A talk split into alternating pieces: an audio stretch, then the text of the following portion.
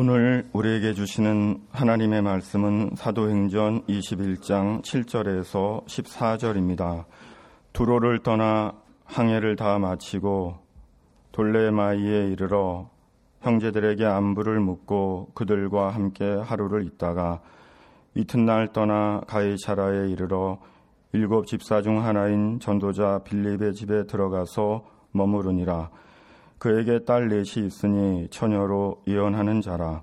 여러 날 머물러 있더니 아가보라 하는 한 선지자가 유대로부터 내려와 우리에게 와서 바울의 띠를 가져다가 자기 수족을 잡아매고 말하기를 성령이 말씀하시되 예루살렘에서 유대인들이 이같이 이 띠 임자를 결박하여 이방인의 손에 넘겨 주리라 하거늘 우리가 그 말을 듣고 그곳 사람들과 더불어 바울에게 예루살렘으로 올라가지 말라 권하니 바울이 대답하되 여러분이 어찌하여 울어 내 마음을 상하게 하느냐 나는 주 예수의 이름을 위하여 결박당할 뿐 아니라 예루살렘에서 죽을 것도 각오하였노라 하니 그가 권함을 받지 아니하므로 우리가 주의 뜻대로 이루어지이다 하고 그쳤노라. 아멘. 먼저 한 가지 안내 말씀을 올리겠습니다. 제가 암 수술을 받은 뒤에 체력이 뒷받침되지 않아서 주일 설교를 매달 첫째 주일부터 셋째 주일까지 한 달에 세 번밖에 하지 못하고 있습니다. 그로 인해서 그 나머지 주일에는 그동안 정한조 목사님이 강단을 지켜왔습니다. 특히 제가 수술받은 직후 1년 동안의 투병 기간 중에는 정한조 선임 목사님이 담임 목사 직무를 대행하면서 매 주일마다 주일 설교를 전담하는 강행군을 했습니다. 정한조 목사님이 어, 그렇듯 그동안 너무나도 과중한 부담을 져왔기에 그 짐을 어, 덜어드릴 필요가 있었습니다. 마침 올해로 창립 11년 차를 맞는 우리 교회는 올해부터 우리 교회 또 하나의 소명지인 용인 순교자 기념관 관리에 집중하기로 했습니다. 그래서 정한조 목사님으로 하여금 그 소명을 완수하기 위한 첫 번째 전담 목회자로 올 1월 1일부터 용인 순교자 기념관 사역을 시작하도록 했습니다. 앞으로는 제가 설교하지 못하는 매달 마지막 주일 그리고 다섯 주가 있는 달의 다섯째 주일에는 몇 분의 전임 목사님들이 돌아가면서 설교하기로 했습니다. 이번 달은 총 다섯 주가 있습니다. 네 번째 주일인 다음 주는 올해부터 선임 목사로 봉사하는 이영란 목사님이 마지막 다섯 번째 주일에는 임용환 목사님이 설교할 예정입니다. 제가 담임 목사면서도 건강이 부실해서 1년 12달 계속해서 강단을 지키지 못하는 데 대해서 교우님들께 다시 한번 깊이 사과를 드립니다. 바울이 일행과 함께 일주일 동안 머물렀던 두로를 떠나갈 때 두로의 제자들은 자신들의 처자들을 데리고 한국까지 나가서 배에 오르는 바울을 마지막 순간까지 전송했습니다.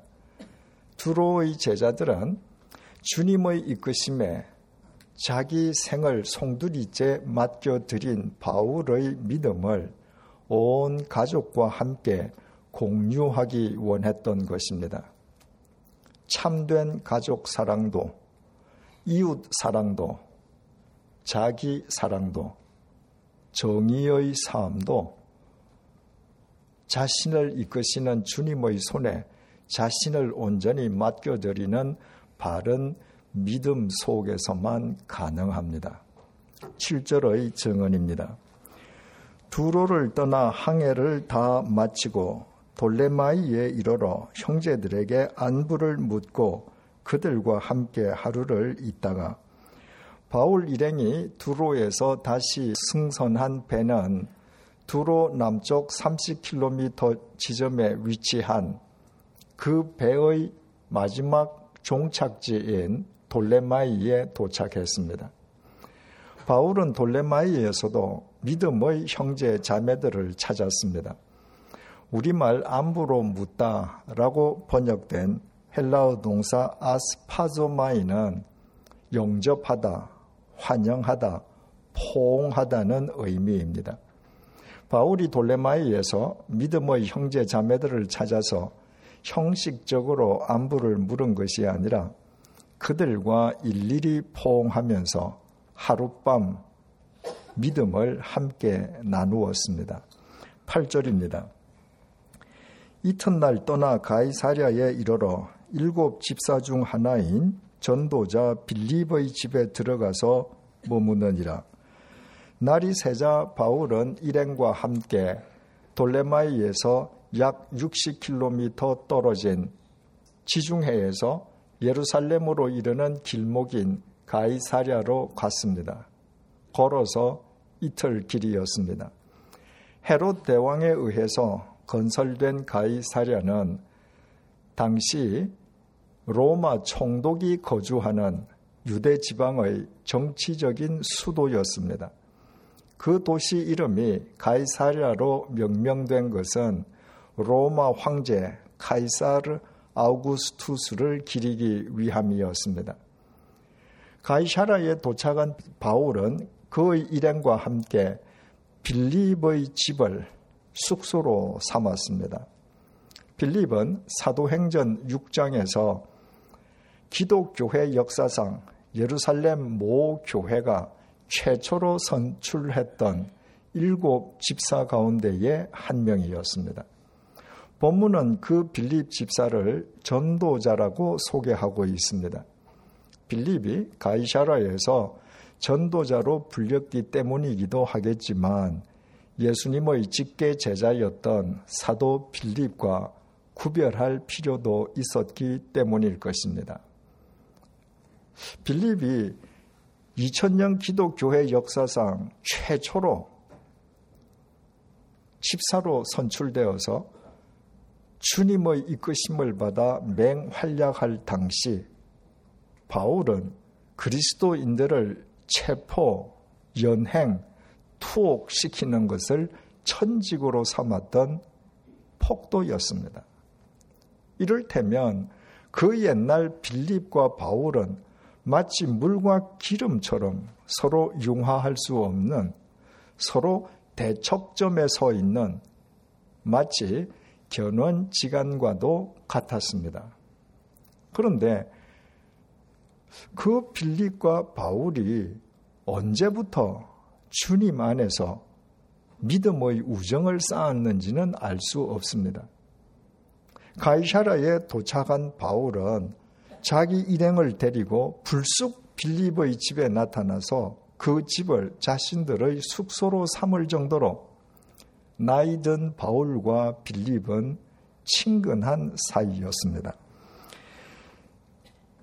본문 9절 이후는 그 빌립의 집에서 일어났던 일을 우리에게 밝혀주고 있습니다. 9절입니다.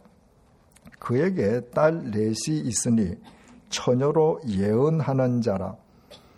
빌립에게는 예언의 은사를 받은 네 명의 딸들이 있었습니다. 이 딸들에 대해서는 다음 시간에 깊이 생각해 보기로 하겠습니다. 10절에서 11절입니다.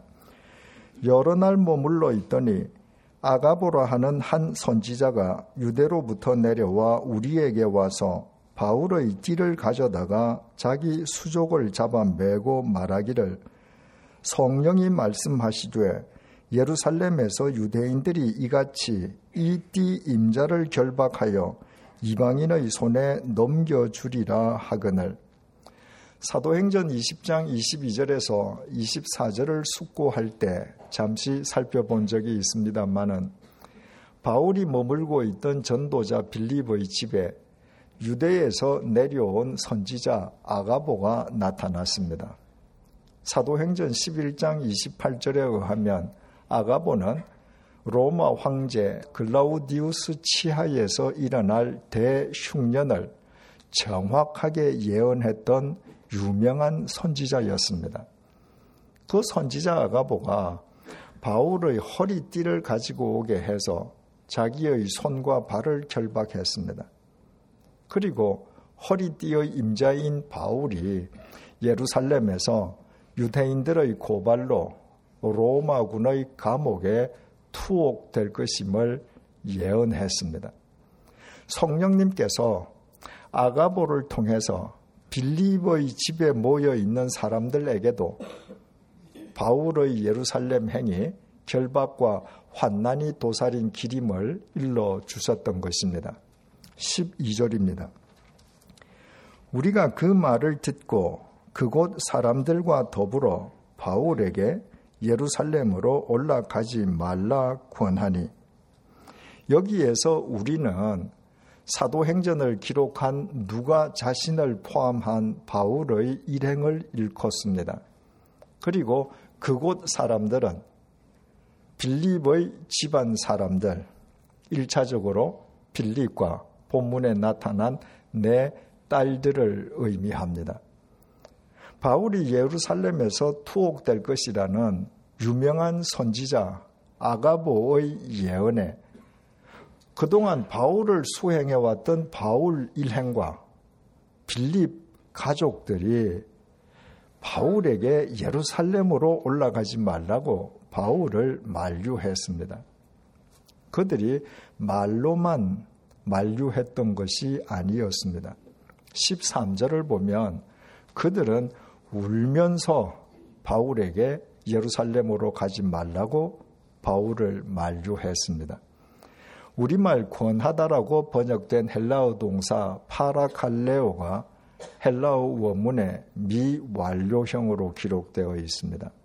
바울 일행과 빌립 가족들이 울면서 바울에게 예루살렘으로 가지 말라고 거듭 거듭 계속해서 바울을 만류했다는 말입니다. 13절입니다. 바울이 대답하되 여러분이 어찌하여 울어 내 마음을 상하게 하느냐 나는 주 예수의 이름을 위하여 결박당할 뿐 아니라 예루살렘에서 죽을 것도 각오하였노라 하니 자기 일행과 빌립 가족의 거듭된 눈물의 만류를 들은 바울이 오히려 그들에게 반문했습니다. 여러분이 어찌하여 울어 내 마음을 상하게 하느냐? 우리말 상하게 하다라고 번역된 헬라어 동사 쉰드 립토는 산산이 깨다, 으깨다 라는 의미입니다. 바울은 자기들은 예루살렘으로 올라가지 말라고 눈물로 거듭거듭 만류하는 바울 자기 일행과 빌립 가족들을 보고 가슴이 갈갈이 찢어지고 으깨어지는 아픔을 느꼈습니다. 지금까지는 에베소의 장로들이나 두로의 제자들처럼 바울을 잘 아는 것 같지만 실은 바울의 깊은 심중은 잘 알지 못하는 사람들이 바울에게 예루살렘으로 가지 말라고 바울을 만류했었습니다. 그런데 이번에는 자신이 왜 예루살렘으로 가야 하는지 누구보다도 잘 알고 있는 자기 일행이 바울 자기 앞길을 울면서 가로막고 나선 것입니다. 게다가 믿음에 관한 한 바울 자기보다 훨씬 선배격인 빌립마저도 딸들과 함께 눈물로 예루살렘으로 가지 말라고 거듭거듭 만류하는 것이었습니다. 전도자라는 호칭을 지니고 있는 빌립이 전도자의 소명을 완수하려는 바울의 앞길을 눈물로 만류하고 나선 것입니다. 그들을 보는 바울의 심정이 어찌 갈갈이 찢어지고 어깨어지지 않았겠습니까? 바울은 자기 일행과 빌립 가족에게 단호하게 선언했습니다. 나는 주 예수의 이름을 위하여 결박당할 뿐만 아니라 예루살렘에서 죽을 것도 각오하였노라. 이 선언은 주님의 이끄심에 자기 자신을 온전히 맡긴 바울의 굳은 결심의 제천명인 동시에 결코 자기 앞을 가로막아서는 안 될 자기 일행과 빌립에 대한 질타였습니다. 옛날 빌립이 젊은 시절에 주님의 이끄심을 따라서 맹활약할 때 바울은 교회를 짓밟던 폭도였습니다.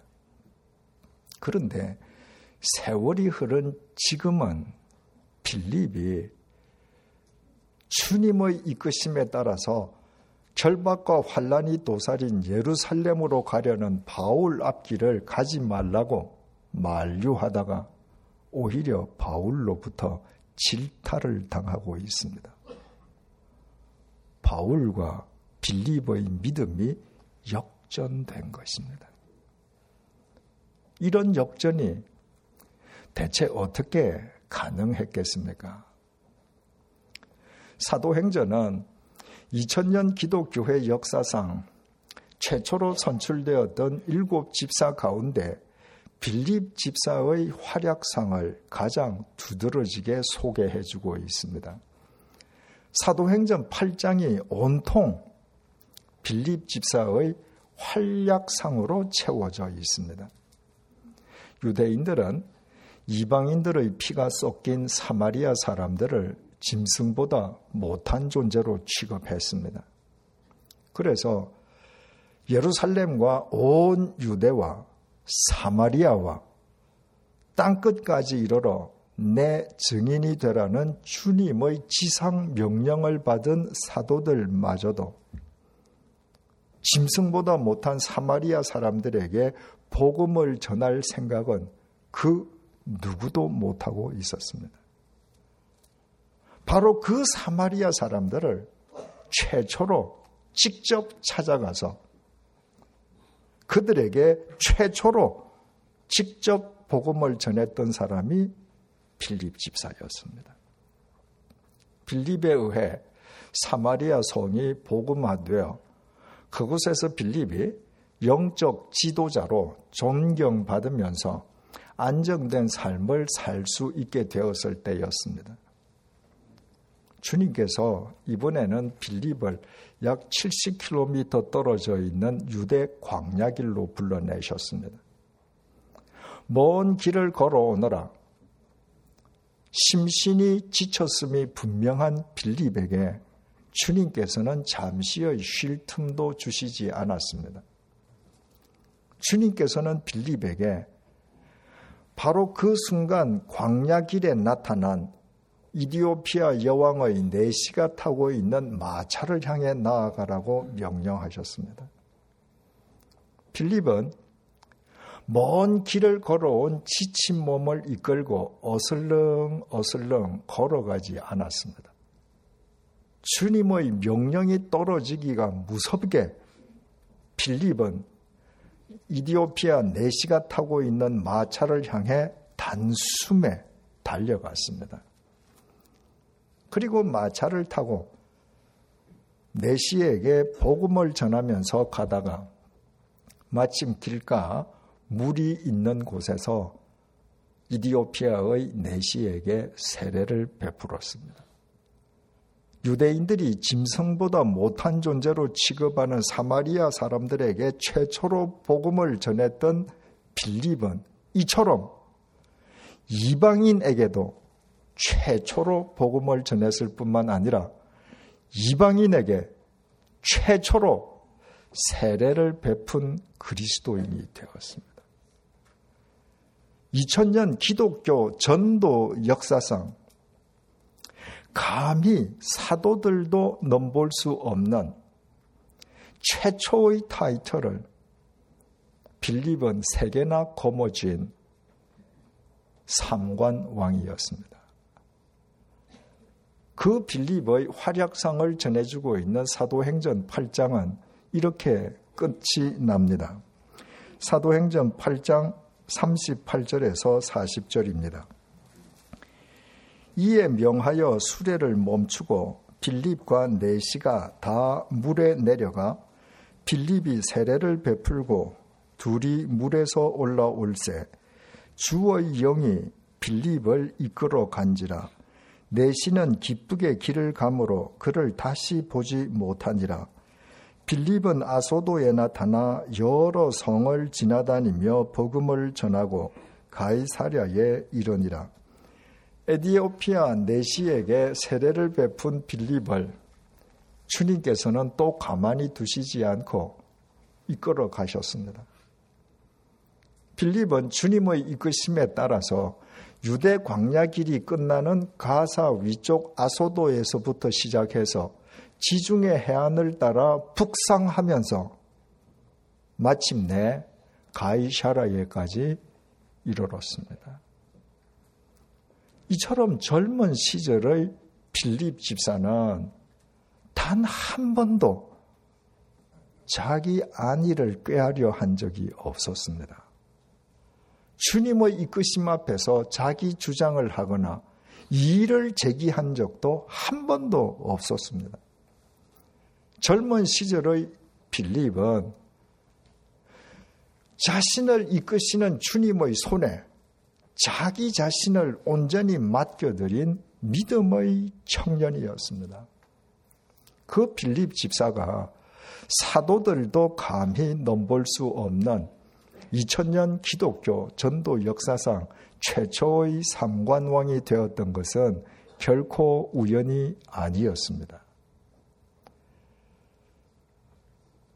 사도행전 8장에서 주님을 위해 맹활약을 펼쳤던 빌립은 사도행전 속에서 두 번째 이자 마지막으로 오늘 본문에 다시 등장했습니다. 사도행전 8장과 오늘 본문 사이에는 약 30년의 시차가 있습니다. 젊은 시절 주님의 이끄심에 따라서 가이샤라에까지 이르렀던 빌립이 그곳에 정착해서 30년 동안 살고 있는 것입니다. 가이샤라에서 30년 동안 산 빌립에게는 아직 시집까지 아니한 성인이 된네 딸들이 있습니다. 빌립이 그네 딸들과 함께 살고 있는 집이 만약에 협소했다면 바울은 자기 일행과 함께 관연한 딸 4명이 살고 있는 빌립의 집을 숙소로 삼을 엄두는 아예 내지도 않았을 것입니다. 전도자로 살고 있는 빌립이 관연한 4명의 딸들과 함께 살고 있는 집은 바울과 바울의 일행, 유대에서 내려온 아가보를 모두 재워주고 먹여줄 수 있을 만큼 크고 넉넉했습니다. 당시 평균 수명으로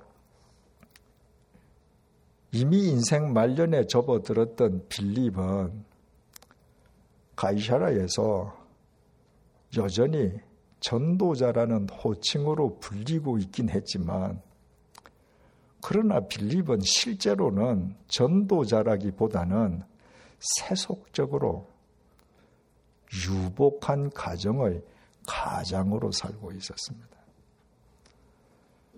그 빌립 앞에서 유명한 선지자 아가보가 바울이 예루살렘에서 투옥당할 것을 예언했습니다.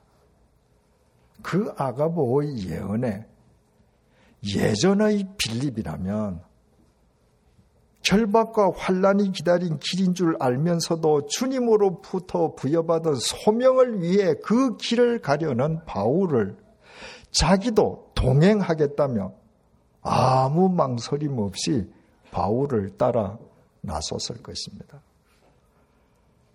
그런데도 믿음에 관한 한 바울 대선배격인 빌립이 자기 딸들 바울 일행과 함께 눈물로 바울에게 제발 예루살렘으로 올라가지 말라고 거듭 거듭 만류했습니다. 가이샤라에 정착해서 인생 말년에 접어든 빌립은 이렇게 이미 예전의 빌립, 30년 전의 빌립이 아니었습니다. 그에게는 주님의 이끄심보다 자기 자신이 지금 세상에서 누리고 있는 유복한 삶이 더 중요했습니다. 주님의 뜻과 말씀에 자기를 의탁하는 것이 아니라 자신이 지금 누리고 있는 유복한 삶에 대한 유분리의 기준으로 주님의 뜻과 말씀을 판단했습니다. 결박과 환란이 도살인 길이라면 주님의 뜻을 따질 필요도 없이 응당 가지 말아야만 했습니다. 한마디로 말해서 나이든 빌리버의 삶 속에 십자가가 없어져 버렸습니다. 십자가는 여전히 전도자로 호칭되는 빌리버의 입속에 말과 구호로만 존재할 뿐 자기 희생과 헌신이 전제되는 삶의 실천으로서의 십자가는 실종되고 없었습니다. 십자가는 구호가 아니라 삶의 실천으로 수반될 때 생명으로 역사하는 것입니다. 그 빌립이 믿음에 관한 한 한참 후배격인 바울로부터 질타당한 것은 사필 귀정이었습니다. 그러나 그것은 주님의 은혜였습니다. 바울을 통한 주님의 질타를 받고서야 빌립은 그릇된 자기 삶을 바르게 추설렀을 것이요. 결과적으로 주님 안에서 새 삶과 새 날을 회복할 수 있었을 것입니다. 그 빌립에 비한다면 인생 말년에 접어들기까지 주님의 이끄심에 변함없이 자기 자신을 송두리째 맡기며 살아온 바울은 우리 모두가 본받아야 할 진정한 그리스도인입니다.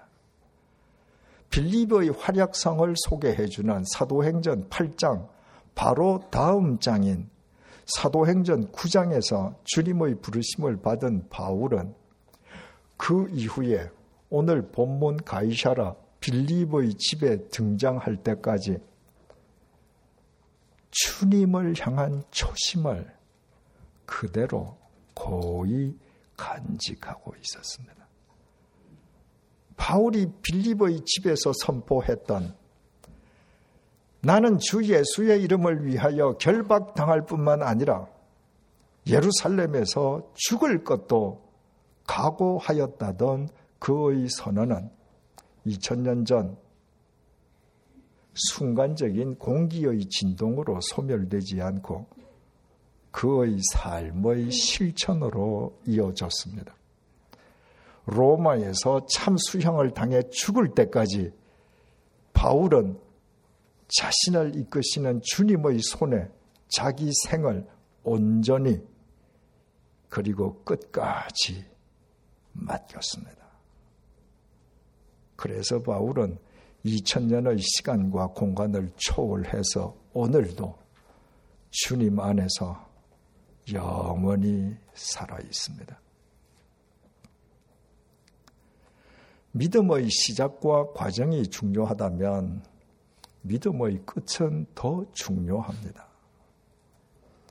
끝이 믿음으로 마무리되지 않는 것은 참된 믿음이 아니기 때문입니다. 그러므로 믿음은 과거형이 아니라 살아있는 한 언제나 현재 진행형입니다. 항상 지금 이 순간 주님을 믿고 주님의 이끄심에 자기 자신을 현재 진행형으로 맡기는 것이 믿음인 것입니다. 아무리 과거에 주님을 잘 믿었어도 지금은 자신의 유복한 삶과 자신의 지닌 것들을 주님보다 더 중시한다면 그 사람에게 하나님의 손은 어린 아이 손보다 더 짧을 것입니다. 그런 사람은 십자가로 자기 외양을 장식하는 명목상의 그리스도인일 수는 있을지언정 십자가를 삶으로 실천하는 생명의 그리스도인으로 살아갈 수는 없습니다. 인간의 몸으로 이 땅에 오셔서 인간의 죄값을 대신 치르시기 위해 십자가의 제물로 돌아가신 예수님의 최후를 누가복음 23장 46절이 이렇게 증언합니다. 예수께서 큰 소리로 불러 이르시되 아버지 내 영혼을 아버지 손에 부탁하나이다 하고 이 말씀을 하신 후 숨지시니라. 예수님께서는 육체의 생명이 멎는 마지막 순간 당신의 영혼을 하나님 아버지의 손에 부탁했습니다. 예수님께서 끝까지 믿으셨던 것은 이 세상 그 무엇도 아닌 바로 하나님 아버지의 손, 천지를 창조하신 전능하신 손, 죽음을 파쇄하시는 영원한 생명의 손이었습니다. 그래서 예수님께서는 하나님 아버지의 손이 이끄시는 대로 십자가의 죽음에 당신 자신을 기꺼이 내 던지셨고 하나님의 손은 예수님을 죽음 한가운데에서 일으켜 영원한 생명의 구주가 되게 해 주셨습니다. 그 하나님의 손이 우리와 함께 하고 계십니다. 예수님을 본받아서 죽기까지 예수님을 본받아 살았던 바울처럼 우리의 코끝에서 호흡이 멎는 순간까지 우리를 이끄시는 하나님의 손에 우리를 온전히 맡겨 드리십시다. 그때 우리는 생명의 십자가를 삶으로 실천할 수 있고 죽어서 도리어 영원히 사는 십자가의 신비를 날마다 체험하게 될 것입니다. 기도하시겠습니다. 세상의 유복한 삶에 젖어 자신을 이끄시는 하나님의 손길에 무뎌진 빌립을 질타하신 오늘 본문의 말씀을 통해 무딜 대로 무뎌진 우리 믿음의 실체를 보게 해주셔서 감사합니다. 믿음은 과거 완료형의 자랑이거나 과거형의 간증이 아니라 언제나 현재 진행형의 실천임을 잊지 말게 해 주십시오. 신앙 연륜이나 호칭에 상관없이 언제 어디서나 우리를 이끄시는 하나님의 손을 의지하여 날마다 초심으로 십자가의 삶을 현재 진행형으로 구현하게 해 주십시오. 무늬만 그리스도인이 아니라 우리의 코끝에서 호흡이 멎는 마지막 순간까지 영육 간에 참된 그리스도인으로 살아가게 해 주십시오. 그리하여 섬길수록 섬김 받고 낮아질수록 높임 받으며 죽을수록 살아나는 십자가의 신비를 주님 안에서 새로워진 우리의 삶으로 날마다 체험하게 해 주십시오. 예수님의 이름으로 기도드립니다. 아멘.